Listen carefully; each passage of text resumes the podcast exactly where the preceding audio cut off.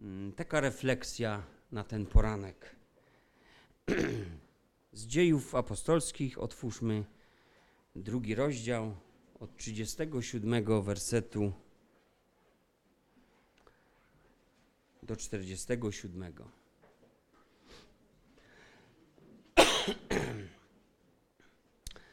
A gdy to usłyszeli, byli poruszeni do głębi i rzekli do Piotra i pozostałych apostołów: Co mamy czynić, mężowie bracia?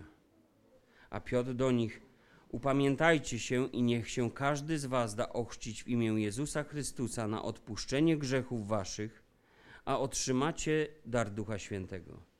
Obietnica ta bowiem odnosi się do was i do dzieci waszych oraz do wszystkich, którzy są z dala, ilu ich Pan Bóg nasz powoła.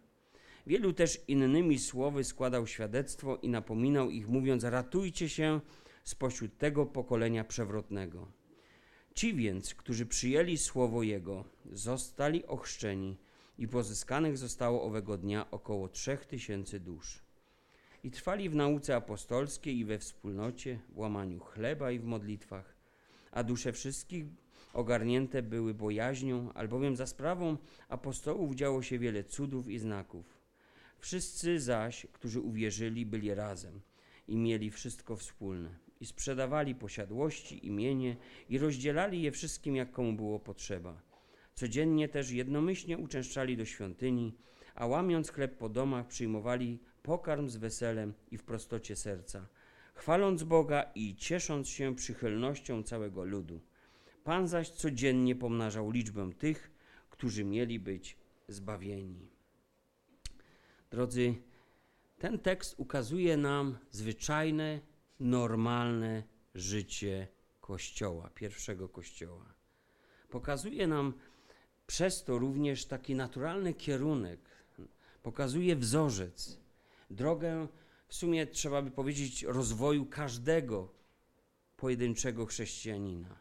Od momentu jego upamiętania, gdy otrzymał w darze obiecanego Ducha Świętego, gdy przyjął przez wiarę słowo Ewangelii, tak jak tamci, i został na podstawie tej wiary ochrzczony. I z chwilą chrztu ci ludzie, a doliczono się ich około trzech tysięcy, przyjęli pewną postawę w swoim chrześcijańskim życiu, pewną postawę wynikającą z ich sposobu myślenia, a może z przemiany, jaka dokonała się w nich. Bo Biblia mówi, że upamiętanie w tym pierwotnym greckim języku to jest po prostu przemiana myślenia. Więc coś się zmieniło w ich sposobie e, spojrzenia i zostało to ujęte w takim słowie trwać. Oni więc trwali w nauce apostołów, we wspólnocie, w łamaniu chleba i w modlitwach. Trwanie oznacza coś stałego, coś regularnego, niezmiennego, coś systematycznego, e, pomimo niezależnie od okoliczności, presji, e, wielu różnych obciążeń czy prześladowań, które także wkrótce na nich miały przyjść. Oni więc trwają, trwali w nauce apostołów. Wiedzieli, że to jest ważne, by utrzymać swoje życie na właściwym torze, by utrzymać swoje życie w tym, co przyjęli od początku, wiedząc też od kogo to przyjęli.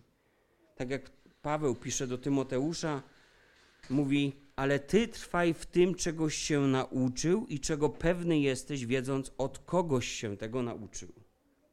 Bo przecież Biblia, nie mamy na to czasu, Biblia mówi: są inne nauki.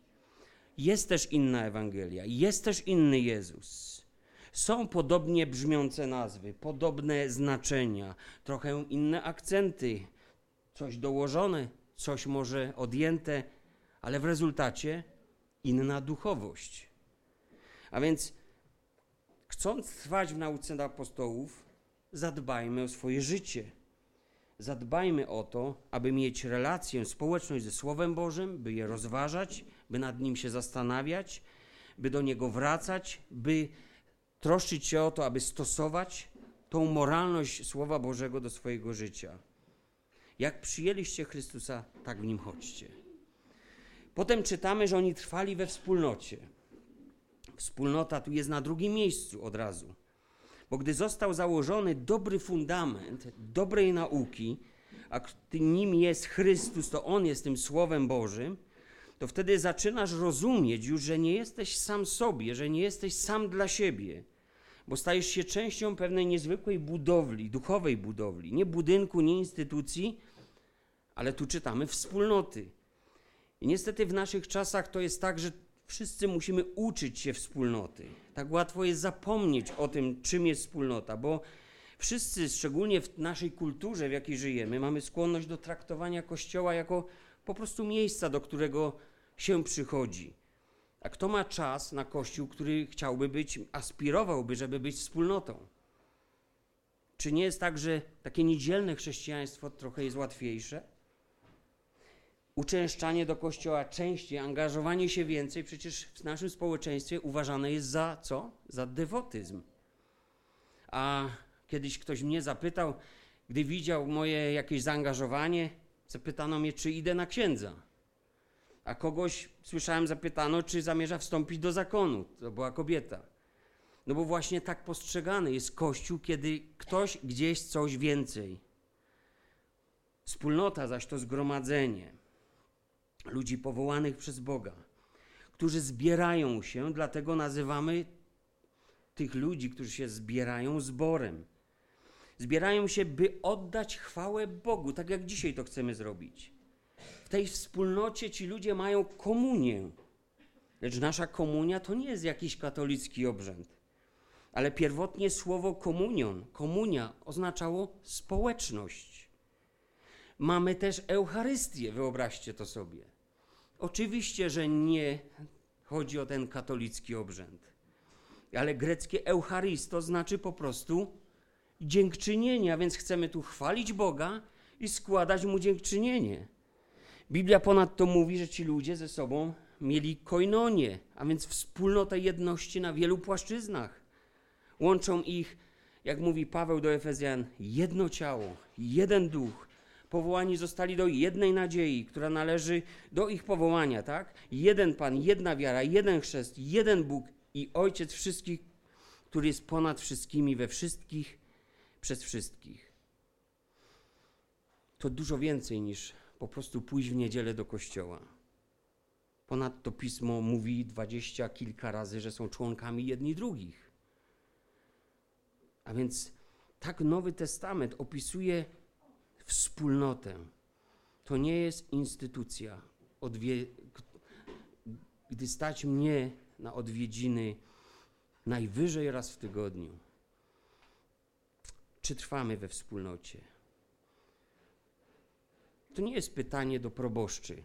To jest pytanie do każdej cegiełki tej budowli duchowej. Czy coś jest z tego, że, co możemy powiedzieć, że już zatraciliśmy? Zostawmy to. Trwali w łamaniu chleba. Wspaniały czas wczorajszy. Wspólnota łamania chleba. Mieliśmy ją z Ewą Damianem. Ale to był szczególny czas pierwszych chrześcijan. Wieczerza zbliżała ich do siebie. To nie był wówczas pewien liturgiczny kościelny obrzęd. Oni łamiąc chleb spędzali czas ze sobą. Chcieli spędzać ten czas. Szukali tego czasu nie towarzyszyły temu jakieś szczególne ceremonie. Spożywali posiłek, Biblia mówi w prostocie serca. W czasie tego posiłku i tego czasu ze sobą nie przeoczyli, by uczcić i wspomnieć ich Pana, który jeszcze ledwie ponad 50 dni temu siedział z nimi, zasiadał, ostatnia wieczerza. Wówczas złamał chleb i powiedział o nowym przymierzu. Wino i chleb stały się symbolami tej nowej rzeczywistości, w którą weszli. A więc trwali w wieczerzy, ponieważ przypominała im o tej nowej rzeczywistości, dzięki której byli razem. Trwali w modlitwach.